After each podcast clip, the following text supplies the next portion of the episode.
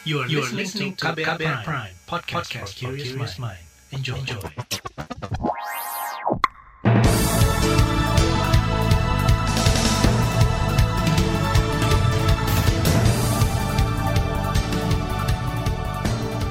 Selamat pagi saudara, senang sekali saya Reski Mesanto kembali hadir menjumpai Anda melalui program Buletin Pagi hari ini, edisi Rabu 13 Januari 2021. Pagi hari ini sejumlah informasi telah kami siapkan untuk Anda. Di antaranya, vaksinasi dimulai hari ini belum semua tenaga kesehatan terdata.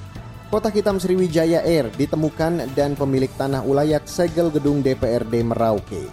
Dan saudara inilah Buletin Pagi selengkapnya terbaru di Buletin Pagi. Ya kalau saya nanti diputuskan bahwa yang pertama disuntik presiden ya saya siap. Itu tadi pernyataan Presiden Joko Widodo tentang kesediaannya divaksin. Presiden akan menjadi orang pertama di tanah air yang disuntik vaksin corona. Hal itu sekaligus menandai dimulainya tahap pertama vaksinasi di Indonesia. Proses penyuntikan vaksin kepada Presiden Jokowi bahkan akan ditayangkan langsung di akun YouTube Sekretariat Presiden pukul 9 pagi ini. Juru bicara pemerintah untuk penanganan COVID-19, Wiku Adhisa Smito, mengatakan vaksinasi Presiden Jokowi akan dilaksanakan di Istana Negara, Jakarta. Saat ini Sekretariat Presiden berkoordinasi dengan Kementerian Kesehatan sedang melakukan persiapan untuk pengaturan tata cara vaksinasi dari penyuntikan vaksin pertama untuk Presiden. Proses penyuntikan tersebut ini akan disiarkan secara live streaming. Rekan-rekan wartawan dapat langsung menyaksikan proses tersebut, sekaligus melihat siapa saja yang akan mendapatkan vaksin esok hari. Pada tahap awal, vaksinasi akan menyasar tenaga kesehatan atau nakes. Ada 1,4 juta nakes yang akan divaksin mulai Januari hingga Februari 2021. Dan untuk Januari ada sekira 560 ribu nakes di Indonesia yang akan divaksin, sisanya pada Februari. Tenaga kesehatan diprioritaskan lantaran mereka berada di garda terdepan melawan COVID-19. Sejak awal pandemi hingga kini lebih dari 500 tenaga kesehatan meninggal akibat virus corona. Namun meski vaksinasi akan dimulai hari ini belum semua nakes terdaftar dalam vaksinasi tahap pertama. Salah satunya Fitri, bidan di Banjarbaru, Kalimantan Selatan. Ia mengaku belum menerima pesan pemberitahuan terkait vaksinasi. Padahal namanya telah didaftarkan ke Dinas Kesehatan setempat sejak November 2020. Pesan yang dimaksud Fitri adalah SMS yang dikirim serentak oleh Kemenkes sejak 31 Desember 2020. SMS itu ditujukan kepada seluruh penerima vaksin yang terdaftar di tahap pertama nanya sama temen-temen juga kan yang di puskesmas nggak ada juga. Apa bertahap kali ya? Kalau cuma SMS bisa sekaligus ya. Nggak kaget sih sebenarnya karena ya namanya tinggal di daerah kan emang gitu. Pasti duluan yang pusat dulu nanti punya kita tuh berapa minggu kemudian baru udah biasa. Apalagi kita kan luar pulau Jawa nih, Kalimantan. Kayak dulu yang apa vaksin MR yang rubella Nah itu kan juga katanya bulan Januari atau apa itu kita agak kita bulan berikutnya baru dapat. Selain belum terdaftar, Fitri mengaku ragu dengan kualitas vaksin CoronaVac buatan Sinovac Cina. Pasalnya, kata dia proses uji klinik vaksin ini hanya memakan waktu beberapa bulan. Padahal idealnya pengujian vaksin memerlukan waktu panjang. Sementara itu, Persatuan Perawat Nasional Indonesia atau PPNI membenarkan jika belum semua tenaga kesehatan menerima pemberitahuan sebagai penerima vaksinasi tahap pertama. Namun, Ketua Umum PPNI Harif Fadilah tidak merinci jumlah perawat yang belum menerima pemberitahuan itu. Kata dia, perawat yang belum menerima pemberitahuan rata-rata bertugas di klinik atau rumah sakit swasta. Ia menduga perawat-perawat itu belum masuk sistem pendaftaran di Dinas Kesehatan Kota atau Kabupaten setempat. Iya, sekarang juga kita sedang berkomunikasi dengan teman-teman di PPNI, kira-kira mendorong untuk di beberapa yang memang belum kita usahakan mereka bisa masuk dalam sistem di beberapa provinsi itu membuat sistem di masing-masing ya kan sistem ketenagaan di masing-masing. Ketua Umum PPNI, Harif Fadila juga mempertanyakan kuota perawat yang akan menerima vaksin. Sebab perhitungan PPNI jumlah perawat di Indonesia lebih dari satu juta orang. Sementara itu pemerintah baru mengalokasikan sekitar 1,4 juta dosis vaksin yang dibagi untuk dokter, perawat, dan tenaga kesehatan lain. Saudara, Kementerian Kesehatan mengklaim terus mematangkan pendataan vaksinasi nasional. Menteri Kesehatan Budi Gunadi Sadikin menyatakan, pendataan tenaga kesehatan yang akan mendapat vaksinasi tahap pertama merupakan salah satu bagian yang krusial. Jadi semua ini benar-benar data informasinya banyak sekali mesti dibantu sama Bapak. Dan saya buat teman-teman sekalian, ini musuhnya di Indonesia tuh selalu silo-silo sendiri-sendiri. Mungkin bukan tiap dirjen punya aplikasi. Kalau di kita mungkin Kasubdit punya aplikasi. Dan itu mungkin nggak nyambung juga satu sama lain. Jadi kita udah bicara di kabinet, dan saya rasa kepemilikan data tetap di Kementerian Kesehatan. Karena data kesehatan by law itu ada di Kementerian Kesehatan. Menteri Kesehatan Budi Gunadi Sadikin juga meminta bantuan Menteri Komunikasi dan Informatika Joni G. Plate agar bersama-sama mengintegrasikan data Kemenkes dengan data di kementerian lain terkait penerima vaksin. Budi berharap informasi satu data menjadi solusi dalam setiap pendataan yang berhubungan dengan vaksinasi termasuk keamanan datanya. Saudara, program vaksinasi dilakukan setelah Badan Pengawas Obat dan Makanan atau BPOM mengeluarkan izin penggunaan darurat. Selain itu, Majelis Ulama Indonesia menyatakan vaksin CoronaVac buatan Sinovac halal. Saudara, rekaman percakapan kokpit pesawat Sriwijaya belum ditemukan. Informasi selengkapnya akan kami hadirkan sesaat lagi. Tetaplah bersama kami di Buletin Pagi KBR. You're listening to KBR Pride, podcast for curious mind. Enjoy!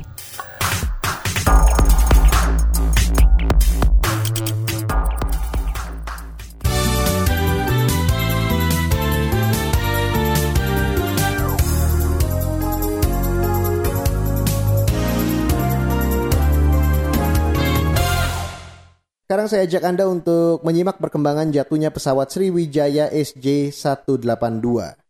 Saudara, black box atau kotak hitam pesawat Sriwijaya Air SJ182 yang jatuh di Kepulauan Seribu ditemukan sore kemarin. Black box berisi dua perangkat, yakni FDR dan CVR. FDR adalah rekaman data penerbangan yang antara lain merekam kecepatan dan ketinggian. Sedangkan CVR adalah perangkat yang merekam percakapan dalam kokpit pesawat. Panglima TNI Hadi Cahyanto menyebut, saat ini baru kotak hitam atau FDR yang ditemukan. Ia optimis cockpit voice recorder atau CVR akan segera ditemukan. Pukul 16 lebih 40 menit, Kepala Staf Angkatan Laut melaporkan kembali bahwa flight data recorder sudah ditemukan. Dan dilaporkan pula bahwa underwater acoustic beacon ditemukan sebanyak dua. Artinya, satu lagi cockpit voice recorder masih perlu dicari dengan tanpa adanya bantuan, yaitu beacon tersebut. Itu tadi Panglima TNI Hadi Cahyanto. Ketua Komite Nasional Keselamatan Transportasi atau KNKT Suryanto Cahyono memperkirakan butuh waktu 2 hingga 5 hari untuk membaca FDR. Kata dia, FDR ditemukan terpisah di dasar laut. Sementara itu, tim identifikasi korban bencana atau DVI di Rumah Sakit Keramat Jati Polri, Jakarta berhasil mengidentifikasi tiga korban dari pesawat Sriwijaya Air. Ketiga korban yang berhasil diidentifikasi adalah Fadli Satrianto, Hasanah dan Asi Habul Yamin. Fadli Satrianto adalah co-pilot pesawat Sriwijaya Air. Kita ke informasi hukum, Saudara Mabes Polri menyatakan akan menindaklanjuti temuan Komnas HAM terutama terkait dugaan pelanggaran HAM yang dilakukan polisi dalam penembakan empat anggota FPI. Menurut juru bicara Mabes Polri Ahmad Ramadan, kepolisian akan mendalami temuan Komnas HAM usai ada surat resmi dari lembaga itu. Hal ini tentunya masih kita dalami dan terus akan kita pelajari. Selanjutnya kita masih menunggu surat dari Komnas HAM. Ya. Jadi surat Komnas HAM belum kami terima sampai saat ini. Itu tadi juru bicara Mabes Polri Ahmad Ramadan. Sementara itu, Komnas HAM akan menyampaikan laporan penyelidikan tewasnya enam anggota Laskar Front Pembela Islam atau FPI ke Presiden Joko Widodo. Komisioner Komnas HAM BK Ulung Hapsara menyebut, setelah pertemuan itu, baru Komnas HAM akan menyampaikan laporan penyelidikan ke kepolisian. Saat ini, Komnas HAM masih menunggu jadwal untuk bertemu Presiden Jokowi. Hasil penyelidikan Komnas HAM menyatakan penembakan empat orang anggota Laskar FPI masuk kategori pelanggaran HAM. Saudara Hakim Pengadilan Negeri Jakarta Selatan selasa kemarin menolak gugatan pra-peradilan yang dilakukan Rizik Sihab. Gugatan itu diajukan lantaran Rizik tak terima atas penetapan tersangka dan penahanan dirinya dalam kasus kerumunan di Petamburan. Hakim Tunggal Ahmad Sahyuti menyatakan, penetapan tersangka dan penahanan yang dilakukan penyidik Polda Metro Jaya sudah sesuai dengan prosedur. Dalam pasal 19 ayat 2 menyatakan terhadap tersangka pelanggaran tidak diadakan penangkapan kecuali dalam hal dia telah dipanggil secara sadar dua kali berturut-turut tidak memenuhi panggilan itu tanpa alasan yang sah. Mengutip antara news.com, Hakim Ahmad Sayuti menyatakan penetapan Rizik sebagai tersangka telah memenuhi dua alat bukti yang sah. Permohonan gugatan pra-peradilan ini diajukan Rizik pada pertengahan Desember tahun lalu. Gugatan ini diajukan terkait kasus kerumunan di Petamburan. Dalam kasus ini Rizik ditetapkan sebagai tersangka dan sudah ditahan. Saudara, Komisi Hukum DPR berharap Presiden Joko Widodo segera menyerahkan nama calon Kapolri pengganti Idam Aziz yang akan pensiun 1 Februari 2021. Wakil Ketua Komisi Bidang Hukum DPR, Herman Heri beralasan, masa sidang kali ini relatif pendek sehingga komisi harus padatkan semua agenda, termasuk rencana uji kepatutan dan kelayakan calon Kapolri. Hal itu disampaikan Herman usai rapat internal komisi di gedung DPR kemarin. Dalam rancangan kami, kami berharap kalau bisa dalam minggu ini surat masuk, kemudian dibawa ke Bamus, aturan sudah tidak perlu ke paripurna lagi, segera dari Bamus ada penugasan kepada Komisi 3, kalau bisa hari Kamis, kami sudah bisa mengundang RDPU dengan Kompolnas dan PPLTK hari Kamis nanti. Itu jadwal kami tadi, hasil rapat internal. Kepala Polri Jenderal Idam Aziz akan pensiun pada 1 Februari atau tepat saat berusia 58 tahun. Sesuai dengan ketentuan peraturan perundang-undangan, Jokowi wajib menyetor nama pengganti Idam ke DPR RI paling lambat 20 hari sebelum masa jabatan Idam berakhir. Ada sejumlah nama yang berpotensi mengisi posisi tersebut, antara lain kabar eskrim Komjen Pol Listio Sigit Prabowo. Beralih ke berita mancanegara, saudara. 10 orang tim pakar dari Organisasi Kesehatan Dunia atau WHO akan masuk ke Cina Kamis besok. Nantinya mereka akan dikarantina selama dua pekan sebelum menuju ke Wuhan, Provinsi Hubei. Wuhan adalah tempat di mana COVID-19 pertama kali terdeteksi. Kunjungan ini sempat tertunda karena pemerintah Cina belum menerbitkan izin masuk tim yang bertugas meneliti asal-usul pandemi virus corona. Direktur Jenderal WHO Tedros Adhanom sempat menyampaikan kekecewaannya atas penundaan sikap Tiongkok tersebut. Saudara Perdana Menteri Malaysia Muhyiddin Yassin melarang kegiatan rapat parlemen maupun pemilu selama penerapan kondisi darurat nasional. Mulai hari ini, Malaysia menerapkan kondisi darurat hingga Agustus mendatang. Ini dilakukan untuk mengendalikan pandemi COVID-19. Dan saat ini ada 136 ribu kasus konfirmasi positif COVID-19 di Malaysia. Beralih ke berita olahraga, saudara tunggal putra Indonesia Anthony Sinisuka Ginting melaju ke babak kedua Thailand Terbuka 2021. Ia menang 3-0 atas pebulu tangkis Korea Selatan Hyo Kwang Hee di babak pertama. Selain Ginting, pasangan ganda putra Indonesia Fajar Alfian dan Muhammad Rian Ardianto juga melaju ke babak kedua. Mereka akan berhadapan dengan rekannya di pelatnas yakni Leo Roli Karnando dan Daniel Martin. Sementara tunggal putri Indonesia, Gregoria Mariska Tunjung takluk di babak pertama. Ia kalah dari pebulu tangkis asal Korea Selatan Sung Ji Hyun dengan skor 1-2. Saudara, laporan khas KBR tentang polemik seleksi PNS dan P3K guru akan segera kami hadirkan. Tetaplah bersama kami di Buletin Pagi KBR. You're listening to KBR Pride, podcast for curious mind. Enjoy!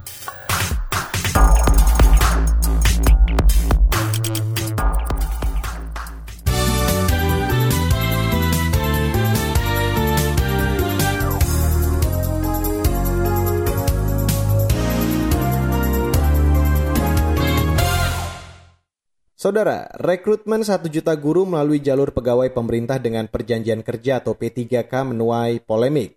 Sebagian masyarakat khawatir skema itu merupakan cara pemerintah menghapus formasi guru CPNS. Hal itu dilatari anggapan bahwa status PNS lebih sejahtera ketimbang P3K. Terlebih puluhan ribu guru yang lolos seleksi P3K dua tahun lalu, sampai sekarang nasibnya belum jelas.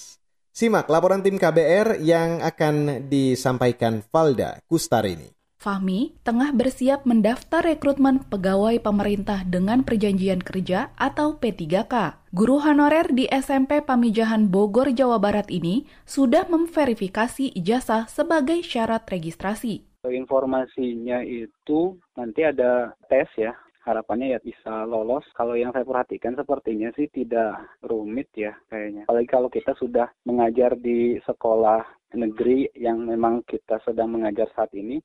Perbaikan kesejahteraan menjadi alasan Fahmi ikut seleksi. Selama enam tahun bekerja sebagai tenaga honorer, gajinya jauh dari cukup. Ia pun sebenarnya masih melirik peluang menjadi PNS. Sebab di benaknya, status PNS lebih menjamin kesejahteraan kalau ada memang seleksi CPNS tentu saya akan coba gitu karena memang di sini juga punya keluarga yang harus menjadi tanggungan dan tentu saya punya kewajiban untuk memberikan nafkah yang lebih baik ya sama halnya dengan Elfridus, guru honorer di ND Nusa Tenggara Timur. Ia tertarik ikut rekrutmen P3K, tetapi mengharap juga kesempatan menyandang status guru PNS. Bagi pria 29 tahun ini, status PNS lebih menggiurkan ketimbang P3K, utamanya soal jaminan pensiun. Kemarin dapat CPNS itu dua tahun terakhir itu tapi itu kan tidak sesuai dengan formasi itu tes tes formasi umum saja untuk guru guru kejiwaan itu tidak ada formasinya kemarin. Kan berdasarkan informasi juga kan kalau P3 kan tidak, tidak ada dana untuk pensiunnya, kalau CPNS kan ada. Bagi Frit, jaminan kesejahteraan saat ini merupakan kebutuhan utama. Apalagi ia dan keluarga merasakan hidup dalam ketidakpastian ekonomi selama pandemi. Tujuh bulan honornya tak kunjung dibayar komite sekolah, padahal upahnya hanya Rp700.000 saban bulan. Beruntung, ia menerima bantuan subsidi upah dan bantuan langsung tunai dana desa. Kemarin kalau tidak bisa dibayar ibu karena virus kemarin ya, ya hampir sekitar enam tujuh bulan yang terakhir sampai saat ini. Hari-harinya itu dengan gak kebun setelah pulang sekolah itu. Di sisi lain, nasib pegawai P3K yang lolos dua tahun lalu hingga kini masih menggantung. Seperti yang dialami Titi Purwaningsih, pegawai honorer di Banjarnegara, Jawa Tengah. Sampai detik ini, Titi belum menerima surat pengangkatan sebagai P3K. Hal serupa juga dialami puluhan ribu guru honorer lain. Ia pun mendesak pemerintah menyelesaikan dulu hasil seleksi P3K 2019 sebelum membuka seleksi baru sampai hari ini ya sudah satu setengah tahun lebih lah ya. Dan sampai hari ini prosesnya itu ada beberapa wilayah keluar SK, NIP dan juga SK-nya. Namun banyak belum keluar. Contohnya di tempat saya di Banjarnegara juga sampai hari ini NIP-nya dan SK juga belum keluar. Badan Kepegawaian Negara BKN mengakui rekrutmen P3K pada 2019 lalu masih banyak masalah. Baru sedikit yang menerima nomor induk pegawai karena penetapan di daerah lamban. Ini juga terkait dengan mekanisme pendaftaran P3K kala itu. Kepala BKN Bima Arya Wibisana berjanji mempercepat penyelesaian hambatan ini. Sistemnya sedikit berbeda dengan CPNS 2019. Pemberkasannya dilakukan secara online oleh peserta dapat cepat sekali selesai. Sedangkan untuk PPPK tahun 2019 baru sebagian kecil yang bisa diselesaikan karena pemberkasannya dilakukan oleh Badan Kepegawaian di daerah. Bima menyebut rekrutmen 1 juta guru dengan skema P3K untuk mengisi kekosongan guru di seluruh Indonesia. Langkah itu juga bertujuan menyelesaikan masalah guru honorer. Ditegaskan pula bahwa pegawai P3K merupakan bagian dari aparatur sipil negara yang memiliki hak setara dengan PNS termasuk gaji dan tunjangan. Bima mengakui skema pensiun P3K saat ini belum seideal PNS, tetapi pemerintah tengah menggodok aturan untuk menyamakannya. Sistem ini akan diubah menjadi fully funded. PNS akan membayar iuran sebesar persentasi dari pendapatannya sehingga uang pensiunnya akan mendapatkan besaran yang lebih baik. Sistem fully funded ini sekarang ini masih sedang disusun peraturan pemerintahnya. Bima juga menekankan P3K bukan sebagai pegawai kontrak. Pimpinan instansi tak bisa semena-mena memutus kontraknya, yang dalam perjanjian kerja adalah soal target kinerja. Hal serupa juga berlaku untuk PNS. Jadi harus ada suatu prosedur penilaian objektif. Ini juga tidak perlu dikhawatirkan untuk memutuskan hubungan pegawai honorer saja tidak mudah, apalagi pegawai ASN. PNS pun juga harus memenuhi kinerjanya. Jadi tidak ada zona nyaman lagi bagi PNS. Demikian laporan tim KBR, saya Valda Kustarini. Saudara, informasi dari daerah akan kami hadirkan sesaat lagi. Tetaplah bersama kami di Buletin Pagi KBR. Commercial break. Psikolog Tiffany Chandra menjelaskan ciri-ciri orang tua toksik. Karena ini kan toksik dan tidak toksik agak susah ya Iya. bagi kita untuk membedakan terutama di budaya kita. Yang nggak boleh tuh kayak melawan orang tua. Memang kita Iya, tuh dari kecil dibiasakan orang tua selalu benar. Memang kita udah terima itu sebagai suatu fakta. Betul nah sulitnya bagi kita membedakan itu sehingga kebanyakan yang punya orang tua toksik tapi nggak sadar bahwa secara emosional mereka sudah di abuse karena mereka taunya memang yang namanya orang tua ya kayak gitu selalu benar. Yang salah pasti anaknya. Itu yang dikhawatirkan nanti nanti pasti pembelaannya ya kalau mama atau papa nggak sayang sama kamu nggak mungkin lah kamu disekolahin nggak mungkin lah dibeliin macem-macem gitu. Padahal mungkin secara emosional mereka memang mendapatkan abuse. Simak lengkapnya dalam podcast Disko Diskusi Psikologi, episode menghadapi orang tua yang toksik di kbrprime.id atau platform mendengarkan podcast lainnya.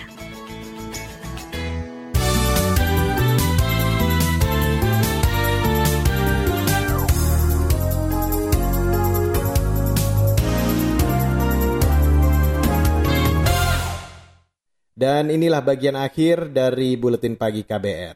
Saudara, tim SAR gabungan menemukan satu korban bencana tanah longsor di Dusun Bojong Kondang, Desa Cihanjuang, Kecamatan Cimanggung, Kabupaten Sumedang, Jawa Barat. Dan hingga hari keempat total korban meninggal sebanyak 16 orang. Tim SAR gabungan masih berupaya mencari 23 orang yang dilaporkan hilang akibat tertimbun longsor yang terjadi akhir pekan lalu. Longsor juga membuat pemerintah setempat mengungsikan ratusan kepala keluarga. Hal itu dilakukan guna mengantisipasi potensi longsor susulan. Saudara kantor DPRD Kabupaten Merauke, Papua disegel masyarakat adat pemilik tanah ulayat dari marga Gebze sejak Senin pekan ini. Perwakilan pemilik tanah ulayat Herlina Gebze beralasan, penyegelan dilakukan lantaran hingga kini pembayaran ganti rugi yang belum dibayarkan. Kantor DPRD tersebut berdiri di atas tanah hak ulayat seluas 11.000 meter persegi. Kami ingin agar pemerintah segera menyelesaikan apa yang kami minta sesuai dengan kesepakatan yang sudah dilakukan. Sesuai dengan yang kami terima informasinya dari Sekda, Ketua DPRD, Kadis, ya, bahwa sudah dianggarkan 3 miliar dari yang kami ajukan di dalam proposal. Perwakilan pemilik tanah ulayat Herlina Gebze mengatakan semula pemilik tanah ulayat menuntut ganti rugi 50 miliar rupiah. Namun setelah bertemu pemerintah daerah, disepakati pembayaran dilakukan bertahap menyesuaikan kondisi keuangan daerah. Sementara itu Ketua DPRD Merauke, Benyamin Latumahina mengklaim telah mengakomodir aspirasi masyarakat terkait ganti rugi dan menyampaikannya kepada pemerintah Kabupaten Merauke. Saudara, pemerintah Provinsi Daerah Istimewa Yogyakarta tidak akan memberikan sanksi kepada warganya yang menolak divaksin.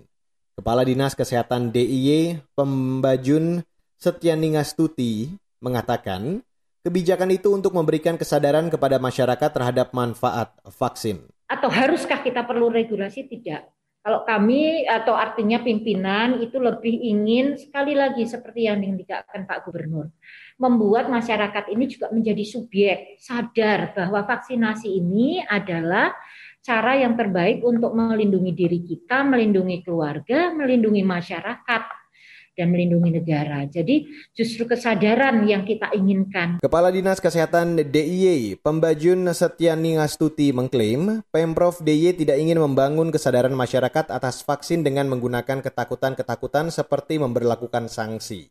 Ia berharap kesadaran akan pentingnya vaksin tersebut muncul dari masyarakat sendiri. Saudara Bupati Rembang memanggil sejumlah produsen dan distributor pupuk guna mengakomodir protes dari petani terkait pupuk bersubsidi. Informasi selengkapnya kita segera bergabung bersama reporter radio jaringan Musyafa dari Radio R2B Rembang. Bupati Rembang Abdul Hafid memanggil produsen dan distributor pupuk guna menindaklanjuti keluhan petani yang kesulitan mendapatkan jatah pupuk bersubsidi. Abdul Hafid menegaskan stok pupuk cukup yang menjadi kendala saat ini adalah pengiriman barang dari gudang ke kios pupuk. Bupati meminta supaya intensitas pengiriman pupuk ditingkatkan. Akhirnya tambah ini kendaraannya. Ini yang semula dari rata-rata ini 6 sampai 10 rit, kita minta 12 sampai 24 rit. Dan produsen siap untuk nambah semua itu berta kuli-kulinya disiapkan. Hafid juga menyebut terkait dengan kendala kartu tani. Pihaknya mengambil kebijakan supaya petani yang kesulitan menebus pupuk dengan kartu tani atau belum mempunyai kartu tani bisa dilayani melalui sistem rekomendasi. Petugas penyuluh pertanian akan mengeluarkan surat rekomendasi sehingga petani bisa menebus pupuk. Musyafa R2 Birembang melaporkan untuk KBR. Dan saudara, informasi tadi menutup buletin pagi hari ini edisi 13 Januari 2020. Pantau juga informasi terbaru setiap jamnya melalui kabar baru, situs kbr.id, Twitter kami di account at berita KBR, serta podcast di kbrprime.id. Jangan lupa untuk selalu menerapkan protokol kesehatan di mana pun Anda berada. Ingat selalu pesan ibu 3M, menggunakan masker, mencuci tangan, dan menjauhi kerumunan atau menjaga jarak. Akhirnya saya, Reski Mesanto, mewakili tim redaksi yang bertugas pagi hari ini. Kami undur diri. Salam.